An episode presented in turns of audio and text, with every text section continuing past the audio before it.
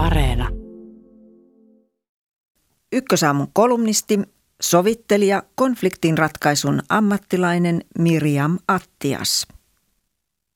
Tein työtä naapuruusriitojen sovittelijana päätoimisesti viiden vuoden ajan.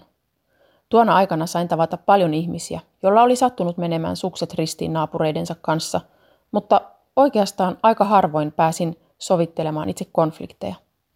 Usein ihmiset puhuivat, ei niinkään konflikteista, vaan siitä, että joku toinen häiritsi tai toimi väärin. Se toinen oli se, joka aiheutti ongelmia, ei suostunut toimimaan yhteisten pelisääntöjen mukaan tai rikkoi sääntöjä. Minä näin noin tilanteet konflikteina. Konflikti on iso sana, ja siihen voi liittyä mielikuvia väkivaltaisista yhteenotoista, mutta minä näin konfliktit arkisina elämään kuuluvina tilanteina, synonyymeinä ihmisten väliselle erimielisyydelle tai yhteentörmäykselle.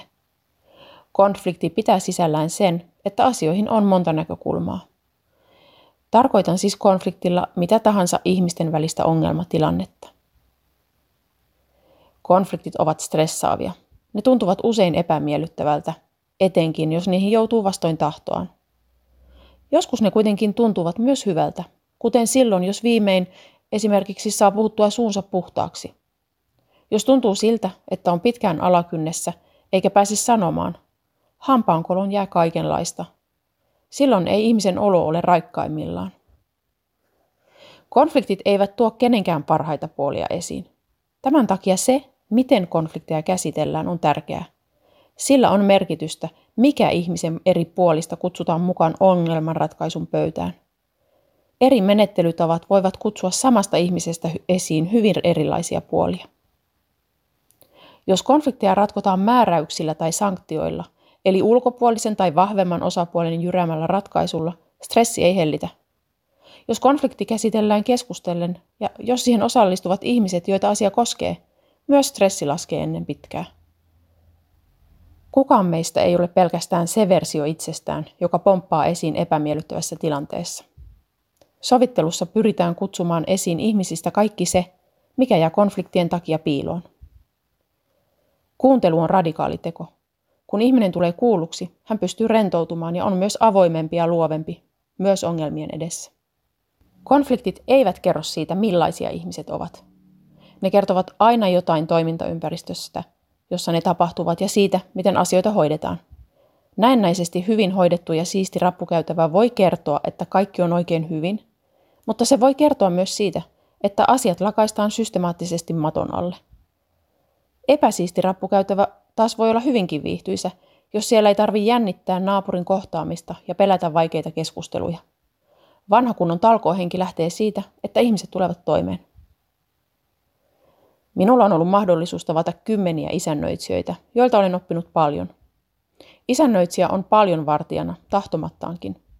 Hänen kohdistuu isoja odotuksia ja pienillä teoilla hän voi merkittävästi vaikuttaa tilanteiden kulkuun. Pasi Ojala tutki rauhan ja konfliktin tutkimuksen gradussaan sitä, miten isännöitsijät mieltävät tehtävänsä suhteessa asumisen häiriöihin ja konflikteihin. Hän löysi kaksi eri lähestymistapaa, oikeuksiin perustuva tapa ja ongelmanratkaisuun perustuva tapa.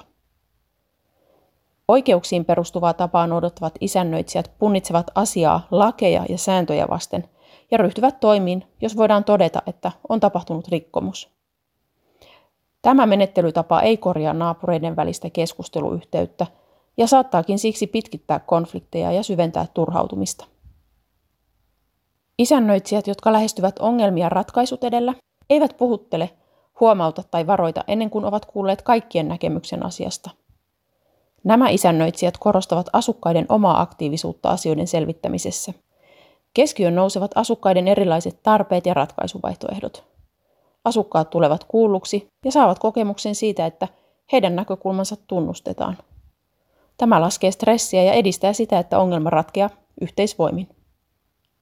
Asumisrauha ei ole konfliktin poissaoloa, vaan kyky käsitellä eteen tulevat ongelmat yhdessä. Se vaatii kykyä käydä vaikeita keskusteluja. Rauhan rakentamisessa se, joka kuuntelee ensin, on merkittävässä asemassa. Moni isännöitsijä tekee asumisen rauhan välityksen saralla niin merkittävää työtä, että siitä olisi opittavaa muissakin piireissä.